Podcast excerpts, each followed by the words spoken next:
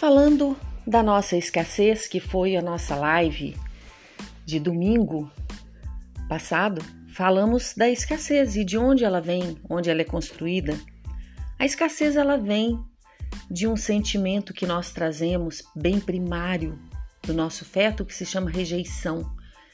Essa rejeição ela começa a tomar um valor enorme, muito grande, a partir do momento que nós nascemos, a partir do momento que nós vamos para a escola, e cada momento que a gente se desliga de nossa mamãe, a gente começa a sentir uma rejeição inconsciente.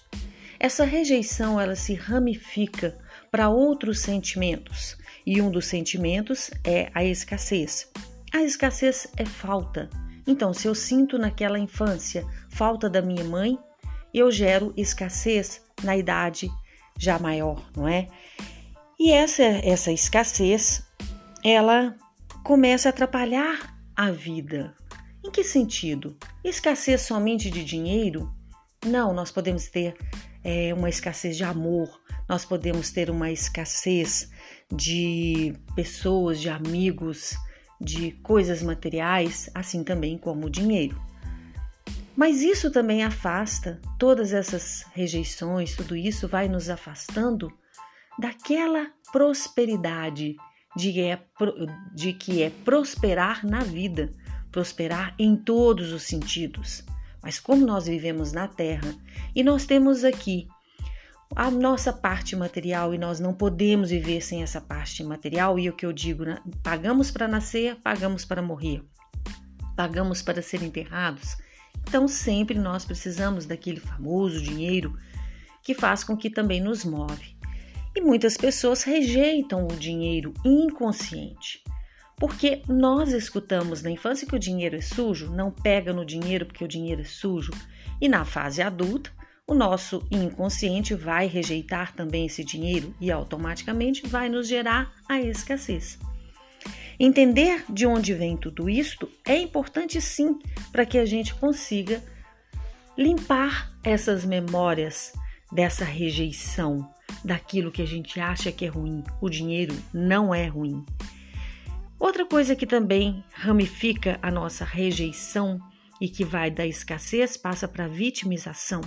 E dessa vitimização, nós colocamos em nós um carimbo de que nós não temos nada e que precisamos de tudo e que somos os coitados por não conseguir adquirir aquilo que a gente quer.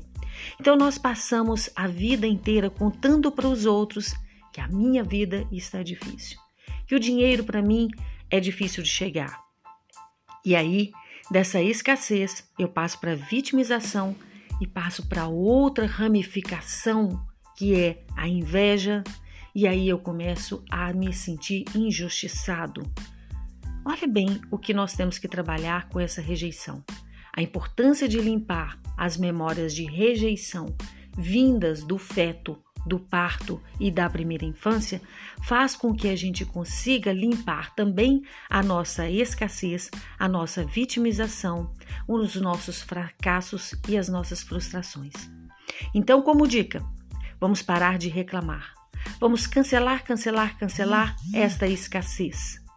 Vamos dizer 520, 520, 520 e atrair esse dinheiro para nós. Vamos limpar essas memórias de escassez, de rejeição.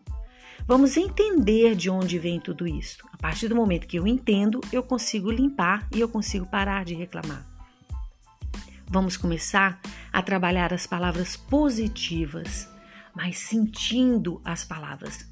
Porque falar somente, pensar somente sem sentir não tem efeito.